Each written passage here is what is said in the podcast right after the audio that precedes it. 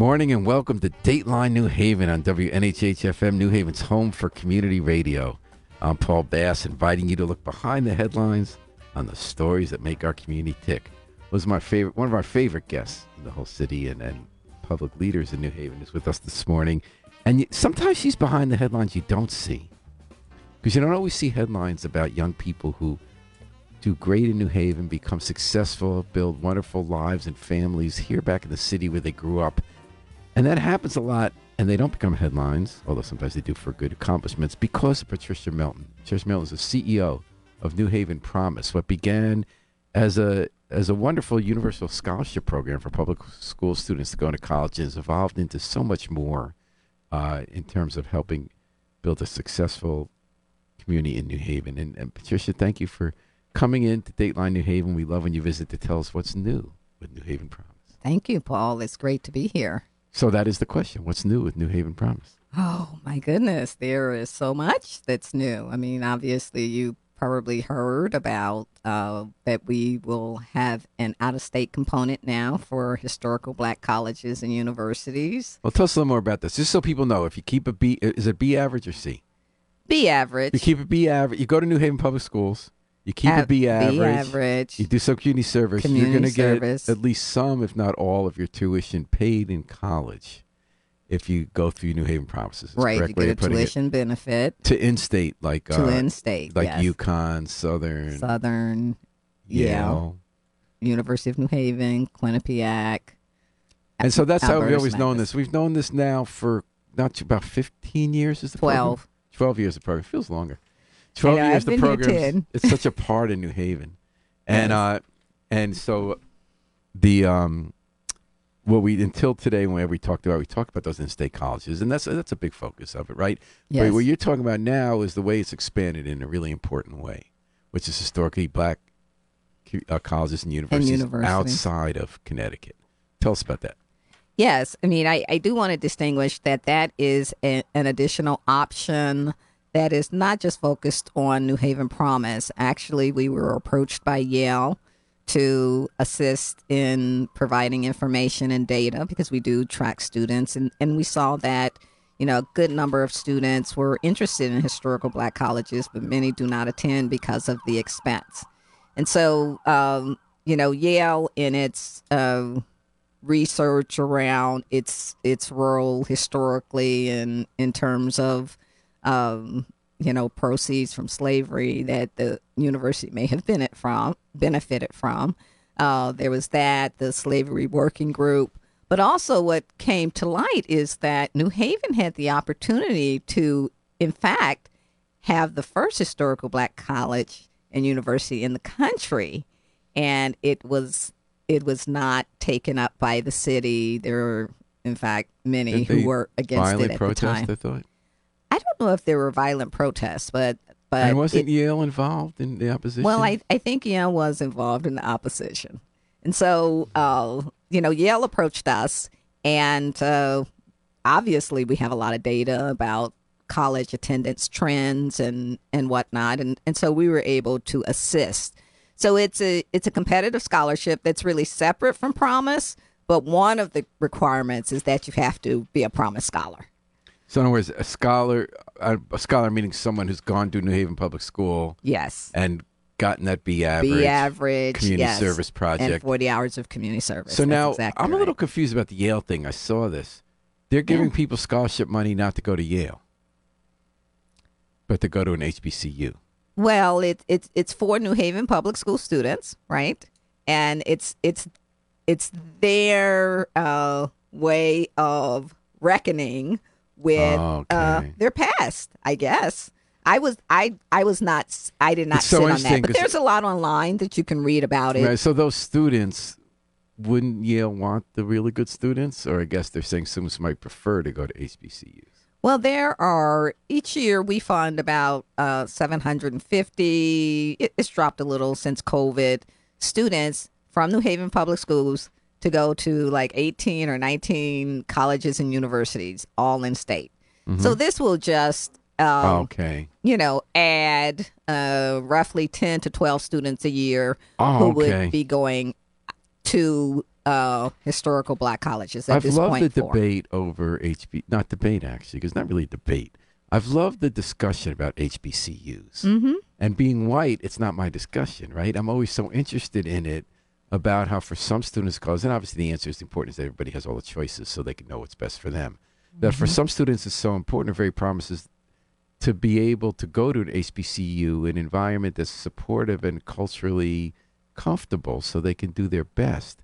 And for other students, it was so important in the 50s and 60s that in 70s that we began knocking down the barriers that still need to be knocked down and now there's some new effort that's needed so that people have the choice so that if you're a person of color and you're exceptional you can go to an exceptional college and if you're just really smart you get the same opportunity somebody else does and that we integrate and then other people have argued that hbcu suffered from integration because of some of their best students no longer went to hbcus but went to like you went to yale right so like Yes. and if it were if you were born a generation earlier you might not have gone to yale they might not have let you come correct Right. I mean, there there was one point where uh, women could not go to That's Yale. right. I forgot women right? too. Uh, yeah, yeah. I believe.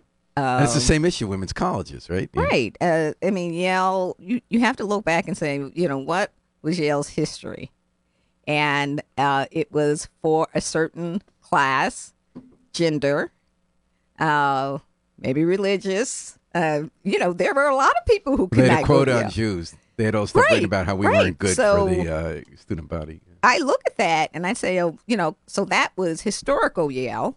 Now you have contemporary Yale. And um, I, I think as folks look in this country and see there are still educational gaps for opportunity, you cannot deny the value that historical black colleges and universities bring. And there, there are Hispanic serving colleges, tribal colleges, and um, you know, those histories are pretty complex, but certainly historical black colleges uh, were there when, in fact, uh, black students were not allowed to go to just about any other institution. In fact, at one point, it was illegal to even educate Yeah. a black person. And it's just So, so interesting yeah. about how, to me, it was sort of like when we make progress, you have a new set of challenges. So, how do we keep those HBCUs strong so that they can still play what's still such an important role when we also have to be sure to knock down the barriers that prevent equal access to other institutions, integrated institutions? Absolutely. And so I what I say is that historical I mean I did not attend a historical black college or university, but what's really interesting is the president of Morehouse, who is David Dr. David Thomas, he was my freshman counselor. He he, Oh, he wow. went to Yale Oh, wow. because his family uh, the cost of attending Morehouse, which was his number one choice, was exorbitant. And, and so Yale was cheaper?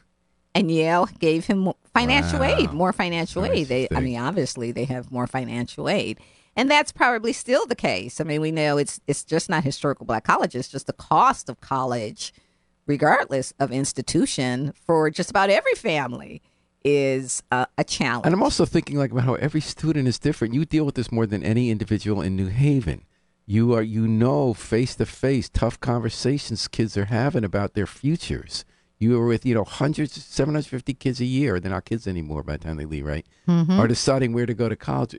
To go to college and important. That's a really important choice. And I guess I'm interested in what you have to think about the nuances of what ends up being best. So for you, for your freshman counselor, it was really a financial decision. Yale was paying the freight instead of Morehouse.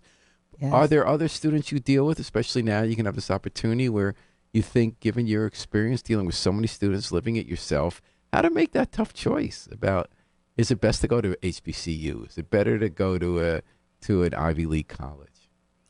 well, I, you Truth know, is, I- fine is you're going to be fine either way, right? But Well, you may or you may not, Right. because uh, as we know, the nature of accumulating uh, college debt has changed. And I don't know if you knew this, but uh, college loan debt cannot be discharged in bankruptcy court. wow, I didn't In other that. words, that's Yeah. a debt that you're going to carry to your grave. oh my goodness, And, uh, you know, when you look at the disparities in income and wealth, it's a really important decision to make. I think what the Pennington Fellowship does is it really brings this choice uh, at least back on the table as a choice Yeah. that is viable without, you know, mortgaging your Yeah. future earning power. But you've told me something I hadn't even thought about, which is that what we think is the obvious way is it's going to cost you more to go to a Yale. In fact, it's the opposite sometimes. I mean, I haven't even thought about that part. Like Right. if you'd rather go to Morehouse, you'd rather go to Spelman, but Yale, you're going to be able to go for You're to free. get at Yeah. a historical, you know, uh, predominantly white institution that has endowment to subsidize that tuition. And there are many colleges. It's just not obviously historical black colleges. It- there are a lot of colleges out there that it's very difficult, which is why tuition is out of reach for so many. Yeah. And we're talking to Patricia Melton, knows more about the subject than anyone in New Haven because she's the CEO of New Haven Promise, says 750 New Haveners of very varying different academic levels to college to have that chance at a better life and then helps them not just go to college but make it through.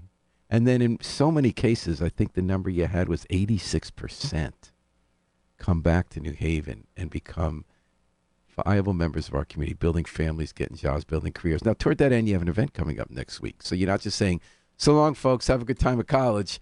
You're saying, come on back. We want to make sure you have a summer internship.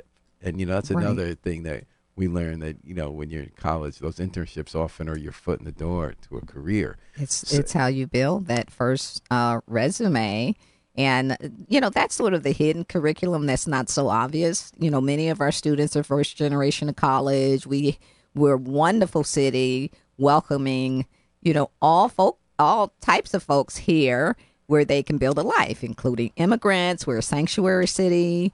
And as you know, the Promise Scholarship is available to any resident, regardless of immigration status. And so, yes, New Haven is a wonderful place to raise a family, to afford college. And so, uh, because we do have a high percentage of first generation to college students, low income, about 75% of our students, between 70 and 75%, their family uh, household income is under 60, and half of those are under $30,000 a year. But for many of them, they're not coming from white collar backgrounds, and they do believe, and and not because they're unintelligent, uh, because they don't know that part of going to college is certainly the academic component, but also the soft skills, teamwork, you know, learning technology, how to how to communicate, how to problem solve. And that's what all the sort of co-curriculars are about. Like I would be interested in knowing, did you write on the school newspaper? Did you know that you wanted to be I know I a- wanted to be a reporter. Okay, and so did you do things paper, in college? I went to register New Haven Advocate. Yeah, That's right. And you did yeah. things in, in college that made that Yeah. transition into the workforce easy for you or easier or set you up to Open be the door. it, it opened the door. Well, those those uh, variables have not changed. Without experience, without uh, sort of uh, building, you know, having experience in a paid internship, it's very difficult for scholars to just make that transition. And, and it was a natural move for us in 2014 when we started interacting with our scholars and we we saw that they weren't getting internships they weren't starting early oh, you saw that. then Yeah. we said And the reason you saw is that is you, you personally, something so impressed me about you, Patricia. You personally speak to, so, is this still true? So many of the, of the students, when they're in college, they've been in promise, you check in with them. And because you'd been in college yourself and you had to make a transition and deal with stuff that wasn't as easy, right? That you knew what, what they might be going through and what the, the help they might need to stay on track. Is that true? absolutely So this, what impressed me, I went. It's been years since I've been to one of these. So next week on Wednesday at two o'clock, you have one of these fairs for college Yes. students to talk to employers who are going to offer. Um, and you get a lot of people there. Do you still? Like I went there years Yes, well, ago. we've been virtual. Uh, Obviously, Oh. we did take a hit, but we, we still maintained. We just had fewer internships and some hybrid. Uh, but last summer, we weren't completely back to where we were pre COVID, but we placed about 130 students in paid internships we were on track to place about 200 in paid internships before COVID hit. So now this will be our first uh, back face to face fair, uh, which the last time we had a face to face fair was in uh, 2020, January, because you remember COVID, where everything was shut down. Hit So Wednesday, March. two o'clock, Commons in New Haven, which Yeah, now is called Schwarzman Schwarzman. Center. Yeah, okay, leave that in it's now Commons at Schwarzman Center. So we're gonna become. So it's no longer. We're no longer live in New Haven at Yale. We live in New Haven at Yale at Schwarzman. yes, So you get all the employees in the beautiful room. facility, by the way. I was blown away when I went to your last one. It was the Yale Art guy because there were so many employees of different kind of places. There was Yale New Haven Hospital if you want to go into healthcare. There was Mm-hmm. Ronnell Higgins pitching this, the Yale Police, you know, as a career where they want college grads policing their community. You had tech companies, if I'm not mistaken, that Yes. were there as well. So what kind of and this is another strength you bring to this job is that you're all over town. You know people in the streets and suites, and you really get decision makers to commit to participating. What kind of people are you going to have at this? Very similar. I mean, we we have folks who show up. I mean, obviously Yale is the the leader. Uh, they're the number one employer in the city, so we have all sorts of departments. We'll probably have about thirty uh, different hiring managers from various They are Yale the biggest employer in town. So Yes, they really are. And they hire more of our students and have more internships than anyone else uh, just because of their sheer size. But we do have, you know, uh, others, you know, Arts and Ideas, uh, the city of New Haven, New Haven Public Schools, which is in dire straits to attract, uh, you know, more students and, and more citizens into education. Um, uh, there are uh, a number of different um, insti- uh, you know organizations that will be there. And uh, and you know what's interesting to me as well. Some this might be a little different from in the past. Is there was always a need to find talented people to fill skilled jobs. Mm-hmm. Even when we didn't have the situation of now, when there's a shortage, which is easing, you know, for hire people having a hard time finding people to work. But now I think it's much more pronounced, if I'm not mistaken, that employers that that employers are really looking for educated, skilled people to fill posts. They really need to invest extra effort in getting someone who's going to be a good medium to long term employer employee, someone who has the tools to learn the jobs. And is that true? Are you seeing that? Are you seeing more enthusiasm among people saying, uh, Patricia, we, can you help us get some interns, anything like that? Or is it still like you're asking them? Well, no, I, I, I think employers do have some needs. I mean, the whole ecosystem has changed, right?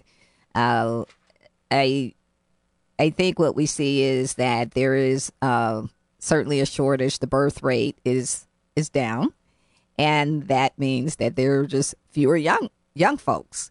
Um, and then you have the Great Resignation. Um, you know, those folks are retiring who I have call it the liberation. That you weren't a total serf, where you'd have some crummy job where they take advantage of you and, and you, get, you get some choice. Yes. Well, I, I think COVID has certainly changed the awareness uh, of workers' rights, and um, you know, it's just it, it's it's a different ball game right now. And so, what I find for our our scholars are pretty savvy. Uh, they're you know come from activist families. They're they're just not going to go into any job. They're not going to take the jobs that you and I took where we just had to take it not to say that the, the the culture of the work world was toxic or any such thing it's just i i do believe that the it's an employees market and and our scholars have come up in a you know in a time when they are very interested in work life balance they're mm-hmm. very interested in very positive work culture. They're interested in diversity because Connecticut is no longer, most of the workers who are coming into the workforce now are not white, Caucasian, European. They're they're really black and brown, uh, you know, mostly Hispanic, but you know, a very strong black population, immigrant population. And that is just going to change the nature of what employers will have to do to make their places welcoming. Which makes more than ever the case that New Haven promised the scholarship and follow through program is that bridge Absolutely. that connects this workforce and the employers who need find the right people and connect the right people. We're talking about that on Dateline New Haven with Patricia Melton, CEO of New Haven Promise. Patricia, we were talking about this a little before we went on the air. A big part of the job over the years has been follow through, helping students who go to a new environment. They've lived in New Haven their whole year. As you said, a majority of them lower income, many of them first time going to college, helping them succeed and talk to them about what challenges they're facing. What have you noticed since the pandemic? What, you know, all over the country in so many different ways, different sectors, mental health has become just off the charts as a problem, a challenge for people. Um, what what are you noticing and how we're now in the third year of the pandemic as it is easing somewhat, you know, for quite a bit? What what are you noticing the students? What kind of advice you have to give them? The kind of challenges they're coming to you with? Well, I I think what we see is that uh, you know income. There are huge disparities uh, along the lines of income. Our scholars, who many of their parents were on the front line uh, when it came to COVID, uh, they had to go to work, so there were higher infection rates uh, higher risk factors. Uh, many of them were hit in terms of their income, you know, in terms of, you know, what, what, uh, or what businesses closed down. And there were a lot here in New Haven that closed down.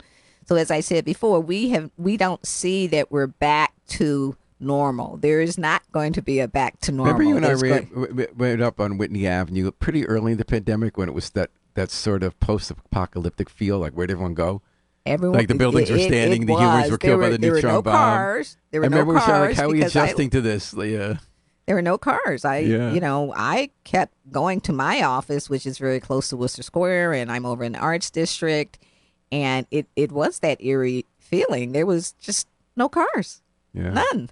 Uh, but our, you know, our families, many of them, their families were working retail. Uh, you know, if they worked in restaurants, that was completely closed down.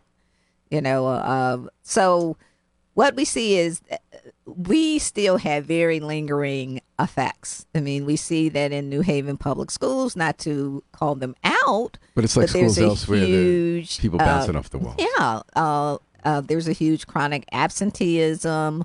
Um, there, there are some serious lingering issues, and as I talk to other nonprofit leaders, I'm hearing the same disparity around what's happening, particularly with Black families and Hispanic families.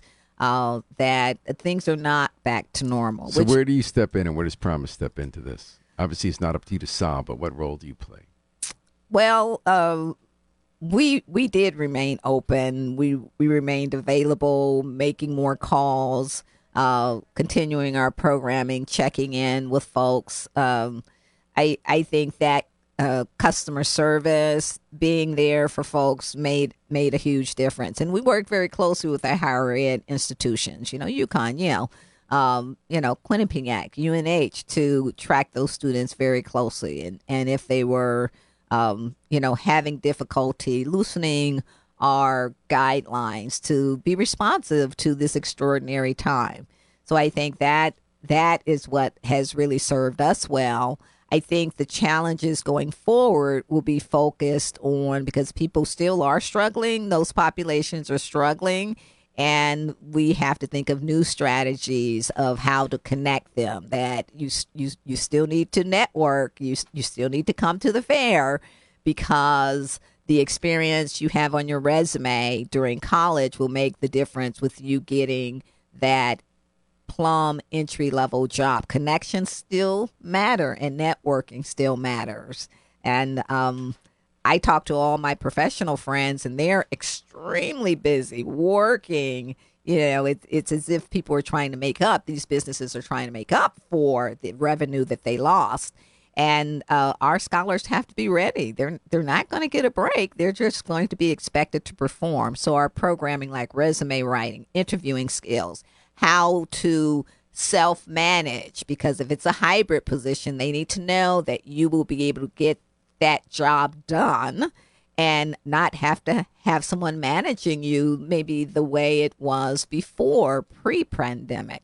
So there are more responsibilities that our scholars have to live up to, and we have to get them there. It's not just going to happen, you know, like through magical thinking. Know, It's a, it's it, it's not a spectator sport. Michelle, CEO of New Haven Promise here on Dateline New Haven, WNHH 103.5 FM live streamed on newhavenpen.org. Patricia, I, I ran into you recently at the Yale Club, which I'd never been to.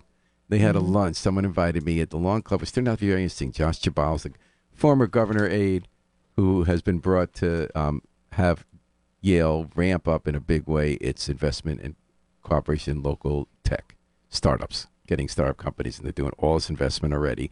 And he talked about all these jobs they need to get New Haven people into and how we're going to get them. And you stood up, well, I have hundreds of people for you, I think you said.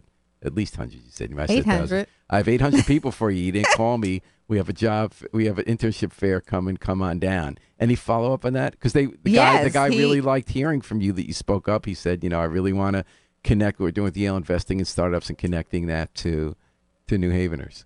Right. I mean, I think uh, it it was exciting to hear about uh, what he is uh, sort of spearheading here.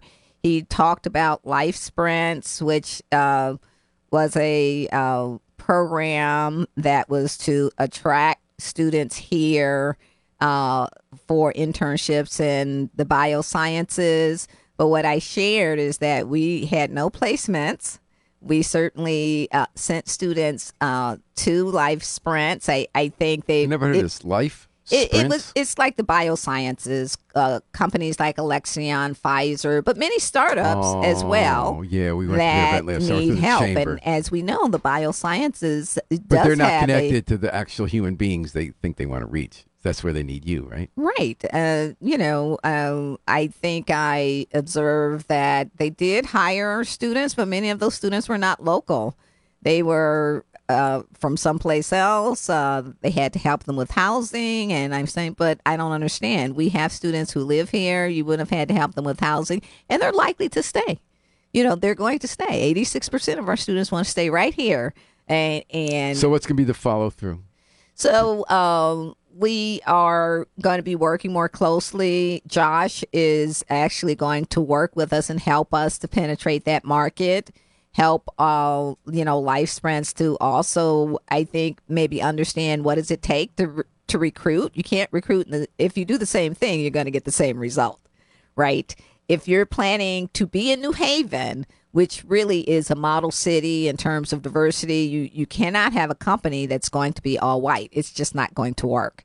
Um, so uh, if you're serious about you know really serving the citizenry here, then you have to work with community-based organizations like New Haven Promise. We have we have the entry level talent that's diverse, uh, and we've been doing this. The internship fair is in its tenth year.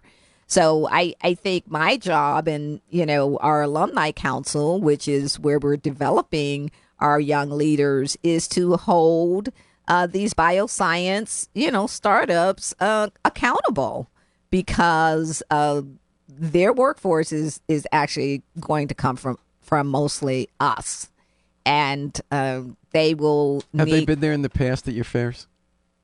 Well, uh, last year was the first year uh, of this um, sort of life sciences collaborative, and I know the chamber uh, has gotten some money from the state to you know have these sector partnerships, and we're we're we're working with them. But you know the way I like to really have some parity is you know we need funding to do this work we've been doing the work and now we would like to be funded for doing the work Mm-hmm. of of what folks are saying that they want. They want a diverse workforce. Well, well here we are. All these students are going to college just like students have gone to college for decades. Mm-hmm. And the the only difference here in our organization is they're black and brown kids. So i don't expect to see mm-hmm. any stats any different from the majority. And if it is it's it's my job to ask tough questions. And it's also our young activists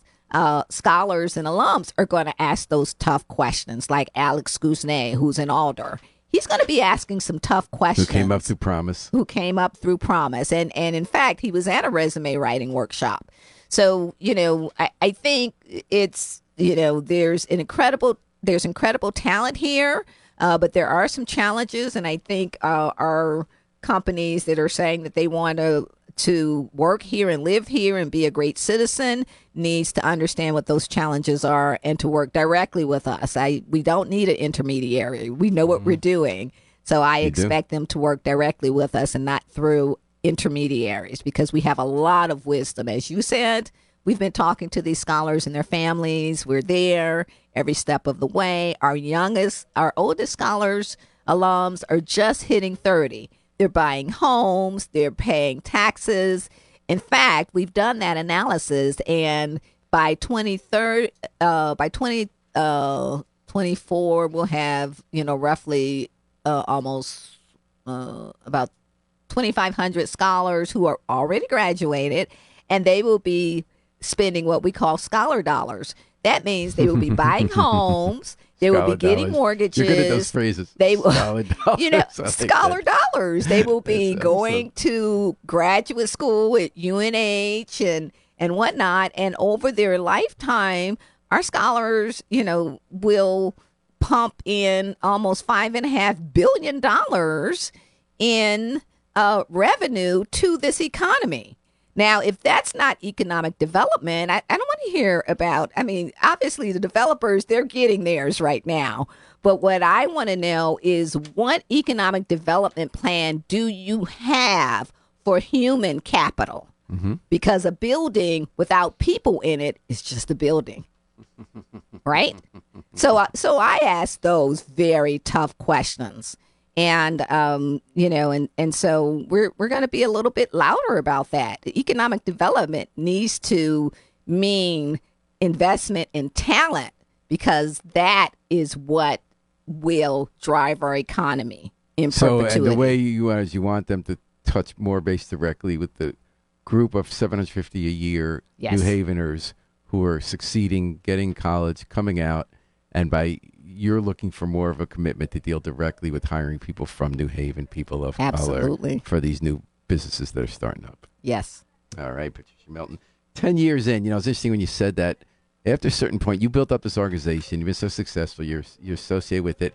After a certain time, the time becomes fungible. Sort of like, oh, you might have been here, Patricia, thirty years. You might. I mean, who, who the heck knows? You're there. 30. It's like you stop thinking about it. You know what I mean? Uh, Do you see yourself being here a long time? Well, uh, More? You haven't here I mean, I am going to retire at some point, You but see going here till you retire? Uh, I can see. I think the nature of my work will change. I mean, we still have many things to achieve with Promise. You know, we wanted to diversify our funding. We've had great funding from obviously Yale, Yale New Haven Health, the Community Foundation, but um, and and I will say that you know we have a nice uh, group of funders. The corporate world is starting to step up because we're really helping them to see how they can support that. In fact, them supporting these scholars, uh, you know, really is return on investment for them in terms of their bottom line. So we we still have a little work to do in that area in terms of really generating activities that will be revenue producing. We're just starting to do that. We have a wonderful new hire, John Miller, who's uh, head of our strategic business partnerships and development. Um, probably, I don't want to put a time on it, but um, you know, maybe four or five years. It, it may be time for one of our scholars to take my place. Oh, okay. And what, what, what in that time, what are you going to look at? What do you hope you're going to be able to say? What are you going to see in five, four or five years? We'll have a nice, uh, diverse funding base. We will have some fee for service. You know, uh, businesses will understand just just like they pay for all different types of services uh, that this is something that needs to be invested in and is a renewable, you know, revenue source. Um, and and we're you know we're sustainable we're we're really not there i mean you know no one's going to let promise fail No, but uh that's not on you the table. you know we need to develop that model a little bit you know it needs to be developed a little bit more we're you- no longer an infant No. but we're we, we're not quite at adulthood That's so funny. I think of it as, you know, it's sort of like there was a little controversy at the beginning, then you came to town, and it was like, it's under control. You know how we kind of think that way? Well, that's under control. We're going to think about something else. We got promise. But you're right. You have to keep doing that hard work to help people succeed, get the money coming in, changing circumstances that you adapt to, what's happened in the economy and the workforce. Yeah, It's all- leadership it's changes. interesting, yeah. Uh, you know, nonprofits, you, you have to raise that money every oh, I know year. about that actually. Yeah. Yeah, What you uh, what do you do for fun? You ride your bike. Well, yes, I'm a you were a biker. track star in your youth. You still run? No, not really. I just run from building appointment to appointment. But you ride But- that bike a lot. You're pretty but I. I love to to ride my bike, which is great because this is such a wonderful city that's developing out its biking lanes. So I bike the Farmington Canal Trail. That's a nice trail. And uh, they're doing a massive project to bring the trail up onto what is that? Uh, it's not Elm Street, it's Grove. Yeah. Um, and so that that's right behind my so office. weird. They built that on that corner. They built that whole interchange on the sidewalk, and then they kind of stopped. Like, did you notice how all that stuff went in about three months ago? Caddy corner Yes. to the apartments. I wonder what that was about. Yeah. Well, they well the trail is going to come up because they couldn't go through or under the FBI building. Right. No, So that's why they the- built that above ground. Yeah, Yeah. the, so like they're going to. It's going to be above ground down to Long Wharf, and so the trails will be on the street. But you know, right there behind where the Arts Council is, you will be able to go down Right. onto the Farmington Canal, and then and you know, no vehicles will be down there, and you can ride for miles and miles all the way up to Massachusetts. Although you did just make a commitment not to be moving on your bicycle, but to sit in a chair for hours at a time as a member of the new Charter Revision Commission. You've been appointed, among with other city leaders, to try to figure us out once every 10 years how we should change what's our constitution, the charter. Should the mayor have four terms? Should people have to live in the city for certain jobs? And I know you haven't yet gotten to the nitty gritty. You don't have a position yourself on anything. How are you feeling about the challenge in general? Why are you doing this? And what are you hoping will happen? Well, I, I will say that I I did I was here when the last charter was yeah, renewed and it was a massive overhaul, I guess. I was very interested. Um I was you know, I'm interested in learning about the city. I feel as if what we're doing is we're really preparing uh the sort of the heirs of the city, which are our scholars. They're going to move into positions of leadership, civic engagement, and this is a way that I can uh, educate myself so that I can be better prepared to be a steward of that process. Promise can be better prepared to be a steward of that process. And also showing Plus, I'm a citizen. and you're a civic leader. I, well, you see your I role guess broadly. When I listen to you, that's what I'm- I'm hearing. I do. I have a specific job to do, and I'm part of a larger community where we're all needing to work together. Right. I've been here. I've lived in Worcester Square on Olive and Court for 10 years in, in the same, you know, What a great walk neighborhood. Up. It, it is a great neighborhood.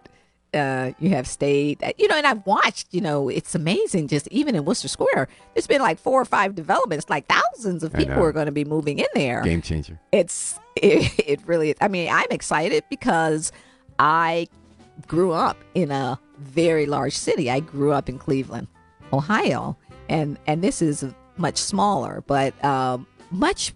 It's it's like any citizen can have their hand and be engaged, and so I love that process. Well, I'm so glad you're here in New Haven. I'm so glad you came on to Dateline New Thank Haven. you. How do people get involved in uh, Promise? how they can go to our new website landing page and learn about us at uh, newhavenpromise.org. If you just Google it, newhavenpromise.org, it will come up and you can just put your information in there, join our newsletter. We always need volunteers, folks to mentor our scholars, the young people in this city. We work very closely with New Haven Public Schools. So, enough, there are enough ways to get involved with New Haven Promise and our partner organizations. and worth getting involved in. Absolutely. Thank you so much for coming, Mr. Melton. Always so great, inspiring to talk to you. Thank you. It's so always much good is going on. You here. have a big hand in that. And thank you, Harry Droz, station manager, getting us on more platforms that exist in the multiverse. We're going to take it out with the new hit, with the Afro-Semitic experience, performing "I Wish I Knew How It Feel to Be Free" from the group CD "A Plea for Peace." This is Paul Bass inviting you to fly free with us all day, all night, and all weekend long. WNHH, New Haven's home for community radio.